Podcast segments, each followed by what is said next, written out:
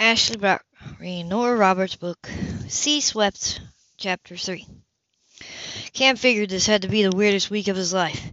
He should have been in Italy, preparing for the motocross he planned to treat himself to. Most of his clothes and his boots and his boat were Monte Carlo. His car was in Nice, his motorcycle in Rome, and he was in St. Chris, babysitting a ten-year-old with a bad attitude. He hoped to Christ, he hoped to Christ the kid was in school where he belonged. They had a battle royale over that little item that morning, but then they were at war over most everything kitchen duty, curfews, laundry, television picks. Cam shook his head as he peered off the rotting treads on the back steps. He'd swear the boy would square up for about if you said good morning. Maybe he wasn't doing a fabulous job as guardian, but damn it, he was doing his best. He had the tension headache to prove it.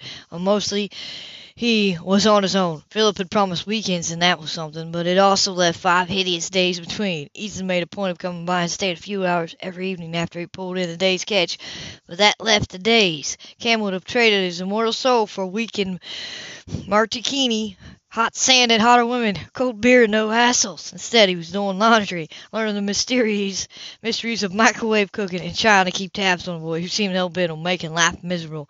You were the same way. Hell, I was. I wouldn't have lived to see twelve if I'd been that big of an idiot. Most of the first year, Stella and I used to lie in bed at night and wondered if you'd still be here in the morning. At least there were two of you, and Cam's hand went limp on the hammer, and his fingers simply gave way until it thudded on the ground beside him. There, in the old creaky rocker on the back porch, sat Ray Quinn. His face was wide and smiling, his hair tousled white mane that grew long and full. He wore his favorite gray fishing pants, a faded gray T-shirt with a red crab across his chest. His feet were bare. Dad? Cam's head spun once, slickly, then his heart burst with joy. He leaped to his feet. You didn't think I'd let me fumble through this alone, did you? But Cam shut his eyes. He was hallucinating, he realized. It was stress, fatigue, grief tossed in. I always tried to teach you that life's full of surprises and miracles. Wanted to open your mind not just to possibilities, Cam, but to impossibilities. Ghosts, God. Why not? The idea seemed to cheer Ray, cheer Ray immensely as he let loose with one of his deep, rumbling laughs. Read your literature, son. It's full of them. Can't be. Cam mumbled to himself. I'm sitting right here, so it looks like I can. I left too many things unfinished around here. It's up to you and your brothers now, but who says I can't give you a little help now and again? Help? Yeah, I'm gonna need some serious help, starting with a psychiatrist. Before his legs gave out on him, Cam picked his way through the broken stairs and sat down on the edge of the porch. You're not crazy, Cam, just confused. Cam took a steadying breath, turned his head to study the man who lazily rocked in the old wooden chair. The mighty Quinn, he saw while the air whooshed out of his lungs. He looked solid and real. He looked Cam, decided, there. If you're really here, tell me about the boy. Is he yours? He's yours now. Yours and Ethan's and Philip's. That's not enough. Of course it is. Count on each of you. Ethan takes things as they come, makes the best of them. Philip wraps his mind around details and ties them up. You push at everything until it works your way. The boy needs all three of you. That's what's important. You're all what's important. I don't know what to do with them. Cam said impatiently. I don't know what to do with myself. Figure out one, you'll figure out the other. Damn it, tell me what happened. Tell me what's going on. That's not why I'm here. I can't tell you if I've seen Elvis either. Ray grinned when Cam let out a short Elvis. I believe in you, Cam. Don't give up on Seth. Don't give up on yourself. I don't know how to do this. Fix the steps, Ray said with a wink. It's a start. The hell with the steps. Cam began, but he was alone again with the sound of sing- singing birds and gently lapping water. Losing my mind. He mumbled, rubbing an unsteady hand over his face. Losing my goddamn mind. Then rising, he went back to fix the steps. Anna Spinelli had the radio blasting. Aretha Franklin was wailing out wailing out of her million dollar pipes, demanding respect. Anna was wailing along with her, deliriously thrilled with her spanking new car. She worked her butt off, budgeted and juggled funds to afford the down payment in the monthly installments. So, eh, and as far as she was concerned, it would be worth every carton of yogurt she ate rather than a real meal. Despite the chilly spring air, she'd had preferred to have the top down as she sped along the country roads, but it wouldn't have looked professional to arrive windblown. Above all else, it was essential appear and behave in a professional manner. She'd chosen a plain and proper navy suit and white blouse for this home visit. What she wore under it was nobody's business but her own. Her affection for silk strained her ever bulging budget, but life was for living after all. She fought her long, curly black hair into a tidy bun at the nape of her neck. She thought it made her look a bit more mature and dignified. Too often when she wore her hair down, she was dismissed as a hot number rather than a serious-minded social worker. Her skin was pale gold, thanks to her, her Italian heritage. Her eyes, big and dark and almond-shaped. Her mouth was full with a rip, ripe bottom lip the bones in her face were strong and prominent, her nose long and straight. She wore little make-up during business hours. Weary of drawing the wrong kind of attention, she was twenty-eight years old, devoted to her work, satisfied with the single life, and pleased that she'd been able to settle in the pretty town of Princess Anne.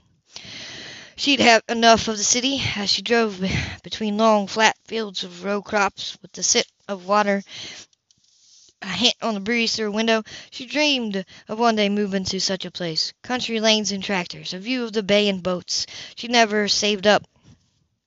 She needed to save up to plan, but one day she hoped to manage to buy a little house outside of town. The commute wouldn't be so hard, not when driving was one of her greatest personal pleasures. The CD player shifted, the Queen of Soul to Beethoven. Anna began to hum the Ode Joy. She was glad the Quinn case had been assigned her. It was so interesting. She only wished she'd had the chance to meet Raymond and Stella Quinn. It would take very special people to adopt three half-grown and troubled boys and make it work. But they were gone, and now Seth Lautner was her concern. Obviously, the adoption proceedings couldn't go forward. Three single men, one living in Baltimore, one in St. Chris, the other whether, wherever he choose, chooses at the moment. Well, Anna mused, it didn't appear to be the best environment for the child. In any case, it was doubtful they would want guardianship. So Seth Lautner would be absorbed back into the system. Anna uh, intended to do her best by him.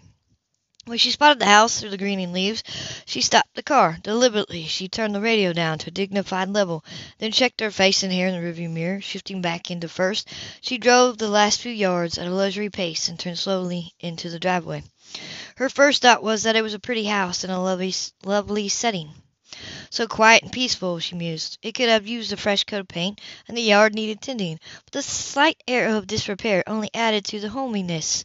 A boy would be happy here, she thought. Anyone would. It was a shame he'd have to be taken away from it. She sighed a little, knowing too well that Fate had its whims. Taking a briefcase, she got out of the car. She hitched her jacket to make certain it fell in line. She wore it a bit loose so it wouldn't showcase distracting curves. She started toward the front door, noting that the perennial beds flanking the steps were beginning to pop. She really needed to learn more about flowers. She was, made a mental note to check out a few gardening books from the library. She heard the hammering and hesitated. Then her particularly low heels cut across the lawn toward the back of the house. He was kneeling on the ground when she caught sight of him. Black T-shirt tucked into snug and faded denim.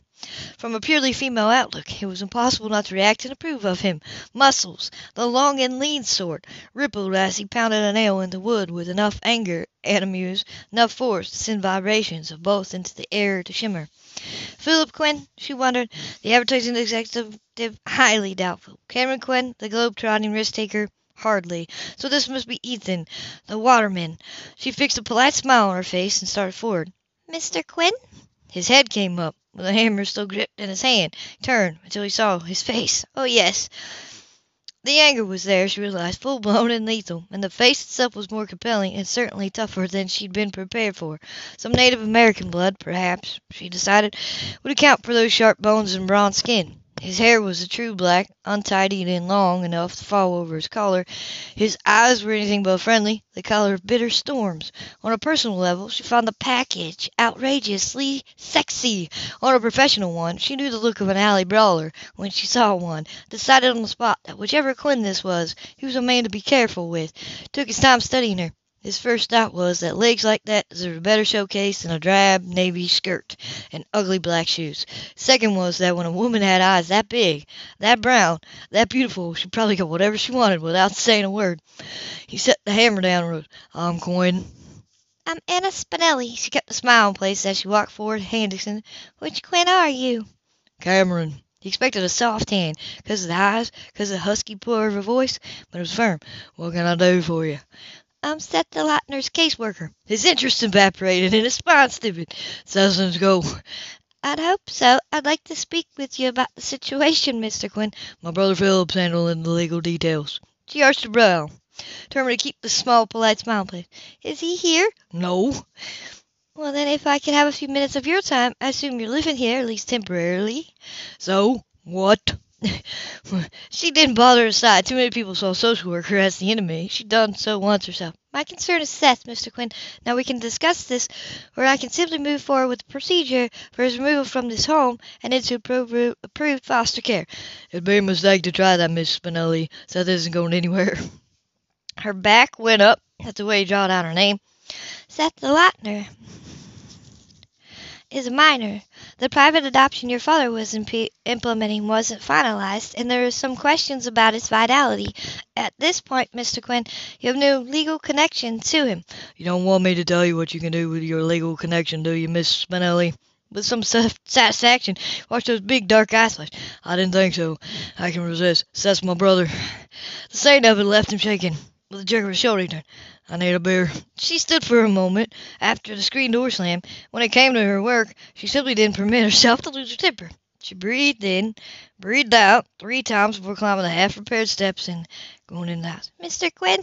Still here. He twisted the top off a harp. Want a beer? No, Mr. Quinn. I don't like those workers. You're joking, she allowed herself to flutter her lashes at him. I never would have guessed. His lips twitched before he left, lifted the bottle to Nothing personal. Of course not. I don't like rude, arrogant men. It's nothing personal either. Now, are you ready to discuss Seth's, Seth's welfare, or should I simply come back with the proper paperwork and the cops? She would. Cam decided after another study she might have been given a face suitable for painting, but she wasn't a pushover. You try that and the kid's gonna bolt. You pick him up sooner or later, and he'll end up in juvie. Then he'll end up in a cell. Your system isn't gonna help him, Miss Spinelli. But you can. Maybe. He frowned into me. My father would have. When he looked up again, there were emotions storming in his eyes that pulled at her. Do you believe in the sanctity of a deathbed promise? Yes, she said before she could stop herself. The day my father died, I promised him, we promised him, that we'd keep Seth with us. Nothing to no one is going to make me break my word. Not you, not your system, not a dozen cops. The situation here wasn't what she expected to find, so she would re-evaluate. I'd like to sit down. Anna said after a moment. Go ahead. She pulled out a chair at the table. There were dishes in the sink, she noted, and the faint smell of whatever had been burnt for dinner the night before. But to her, that only meant someone was trying to feed a young boy. Do you intend to apply for legal guardianship? We. You, Mr. Quentin. I'm asking you if that is your intention. She waited, watching the doubts and resistance sweep over his face. then I guess it is, yeah. God help them all, he thought, if that's what it takes. Do you intend to live in this house with Seth on a permanent basis? Permanent. It was perhaps the only truly frightening word in his life. Now I have to sit down. He did so, and pinched the bridge of his nose between his thumb, forefinger, relieved some of the pressure. Christ, how about we use it for the foreseeable future instead of permanent? She folded her hands on the edge of the table. She didn't doubt his sincerity would have applauded him for his attentions, but you have no idea what you're thinking of taking on. What's wrong? You're wrong, I do, and it scares the hell out of me. She nodded, considering the answer a point in his favor. What makes you think you would be a better guardian for a ten-year-old boy, a boy I believe you've known for less than two weeks, than a screened and approved foster home? Because I understand him. I've been him, or part of him, because this is where he belongs. Let me lay out some of the bigger obstacles to what you're planning. You're a single man with no permanent address and without a steady income. I've got a house right here. I've got money. Whose name is the house then, Mr. Quinn? She only nodded. What is frozen? I imagine you have no idea. Philip will. Good for Philip, and I'm sure you have some money, Mr. Quinn, but I'm speaking of steady employment. Going around the world racing various forms of transportation isn't stable envi- employment. It pays just fine. Have you considered the risk to life and limb of your chosen lifestyle when you propose to take on a responsibility like this? Believe me, the court will. What if something happens to you when you're trying to break land and speed records? I know what I'm doing. Besides, there are three of us. Only one of you lives in the house where Seth will live. So? And the one who doesn't isn't a respected college professor with the experience of raising three sons. That doesn't mean I can't handle it. No, Mr. Quinn, she said patiently, but it's a major obstacle to legal guardianship. What if we all did? Excuse me? What if we all lived here? What if my brothers moved in? What a damn mess, Cam thought, but he kept going. What have I got a... Now he had to take a deep swallow of beer, knowing the word was sticking in his throat. A job, he managed. He stared at him. You'd be willing to change your life so dramatically. Rain Stella Quinn changed my life. Her face softened, making Cam blink in surprise at her, as her gorgeous mouth curved into a smile, as her eyes seemed to go darker and deeper. When her hand reached out, closed lightly over his, he stared down at it, surprised by a quick jolt of what was surely pure love. When I was driving here, I was wishing I could have met them. I thought they must have been remarkable people. Now I'm sure of it. Then she drew back. Then she drew back. I'll need to speak with Seth and with your brothers. What time does Seth get home from school? What time? Can't let's get your clock without a clue. It's sort of flexible. You'll want to do better than that if this gets as far as a formal home study. Or go by the school and see him. Your brother Ethan, she rose. Would I find him at home? Not this time of day. He'll be bringing in his catch before five. She glanced at her watch, gauged your timing. All right. And I'll contact your other brother in Baltimore. From her briefcase, she took out a neat letter number. Now, can you give me names and addresses of some neighbors? People who know you and Seth and who would stand for your character. The good side of your character, that is. I could probably come up with a few. That's a start. I'll do some research here, Mr. Quinn. If it's in Seth's best interest to remain in your home, under your care, I'll do everything I can to help you. Jane her head. If I reach the opinion that it's in his best interest to be taken out of your home and out of your care, then I'll fight you tooth and nail to make that happen. Cam rose as well. I guess we understand each other. Not by a long shot, but we but you've got to start somewhere. The minute she was out of the house, Cam Cam was on the phone. By the time he'd been past her secretary and an assistant and reached Philip's temperance bureau, there was a goddamn social worker here. I told you to expect that. No, you didn't. Yes, I did. You don't listen. Got a friend of mine, a lawyer, working on the guardianship. Says mother took a hike. As far as we can tell, she's not in Baltimore. I don't give a damn where the mother is. The social worker was making noises about taking Seth. The lawyer's putting through a temporary guardianship. It takes time, Cam. We may not have time. He shut his eyes, tried to think past Singer. Or maybe I'll bother some. Who owns the house now? We do. Dad left it, well, everything, to the three of us. Fine, good, because you're about to change locations.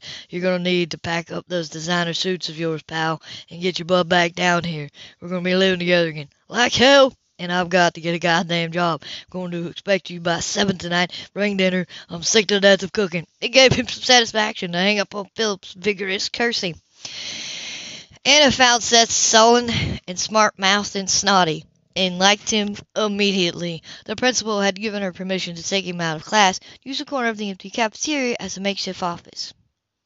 It would be easier if you'd tell me what you think and feel and what you want. Why should you give a damn? They pay me to. Seth shrugged and continued to draw patterns on the table with me. I think you should mind your own business. I feel bored and I want you to go away. Well, that's enough about me, Anna said and had the pleasure of seeing Seth struggle to suppress a smile. Let's talk about you. Are you happy living with Mr. Quinn? It's a cool house. Yes, I liked it. What about Mr. Quinn? He thinks he knows everything. Thinks he's a BEFT because he's been all over the world. Sure as hell can't cook. Let me tell you. She left her pen on the table, put her arms over her notebook. He was much too thin. She said, Do you go hungry? He ends up going to get pizza or burgers. Pitiful. I mean, what's it take to work Maybe you should do the cooking. Like he'd asked me. The other night he blows up the potatoes, right?